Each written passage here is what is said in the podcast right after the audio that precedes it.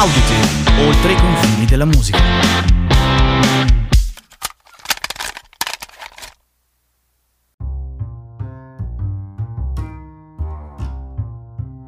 Benvenuti ad Audiotape, io sono il Gufo e in questo episodio voglio raccontarvi la storia di un blues, scritto da una band britannica che al blues e alla musica nera si ispira proprio esplicitamente. Siete pronti? Allora mettetevi comodi che cominciamo subito. La nostra storia comincia nel 1965 a Boston, Massachusetts.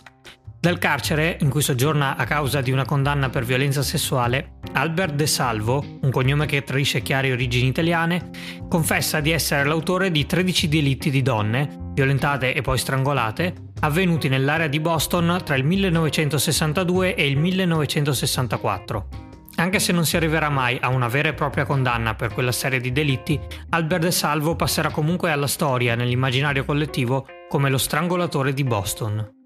Cambio di scenario decisamente all'altezza. È il 1968 e come erano soliti fare in quegli anni, i Rolling Stones passano una vacanza in Italia, più precisamente a Positano. Mick Jagger e Keith Richards passano le serate alletando osti, ospiti e paesani a colpi di armonica blues e chitarra di accompagnamento, ma nemmeno loro sanno come sia potuto nascere un blues su uno dei più feroci serial killer mentre erano ospiti della lussureggiante costiera malfitana.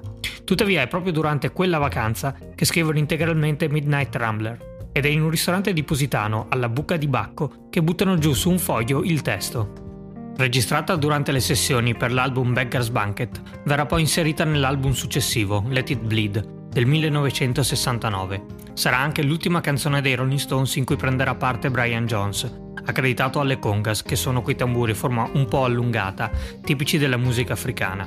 Brian Jones morirà proprio nel 1969, all'età di 27 anni.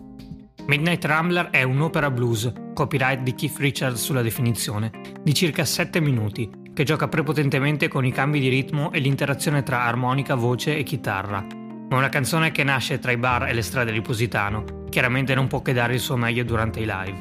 L'introduzione lenta di armonica viene trascinata fino a che l'attacco improvviso della chitarra di Keith parte e scatena il pubblico. L'intermezzo consente una vera e propria sessione di improvvisazione in mezzo al brano. E infine Mick Jagger ha tutta la libertà di giocare col testo, invertendo le strofe a piacere. Come detto in apertura, il brano è ispirato al caso dello strangolatore di Boston, che aveva occupato le cronache internazionali solo pochi anni prima, e lo cita più o meno esplicitamente a metà della canzone, anche se poi dice It's not one of those.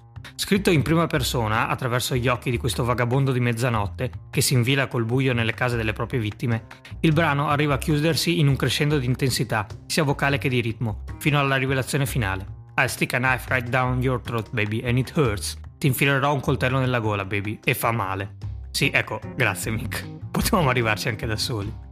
E questa era la storia di Midnight Rambler. Io spero che vi sia piaciuta e vi invito ad andare ad esplorare veramente questa canzone e tutte le versioni in cui è stata registrata, sia in studio che in live e magari date un'occhiata anche alle nostre playlist sul nostro canale Spotify perché lì potete trovare tante cose interessanti. Anche su YouTube, devo dire la verità, ci sono moltissime versioni live di queste canzoni che sono veramente dei gioielli, tutti da scoprire e da apprezzare.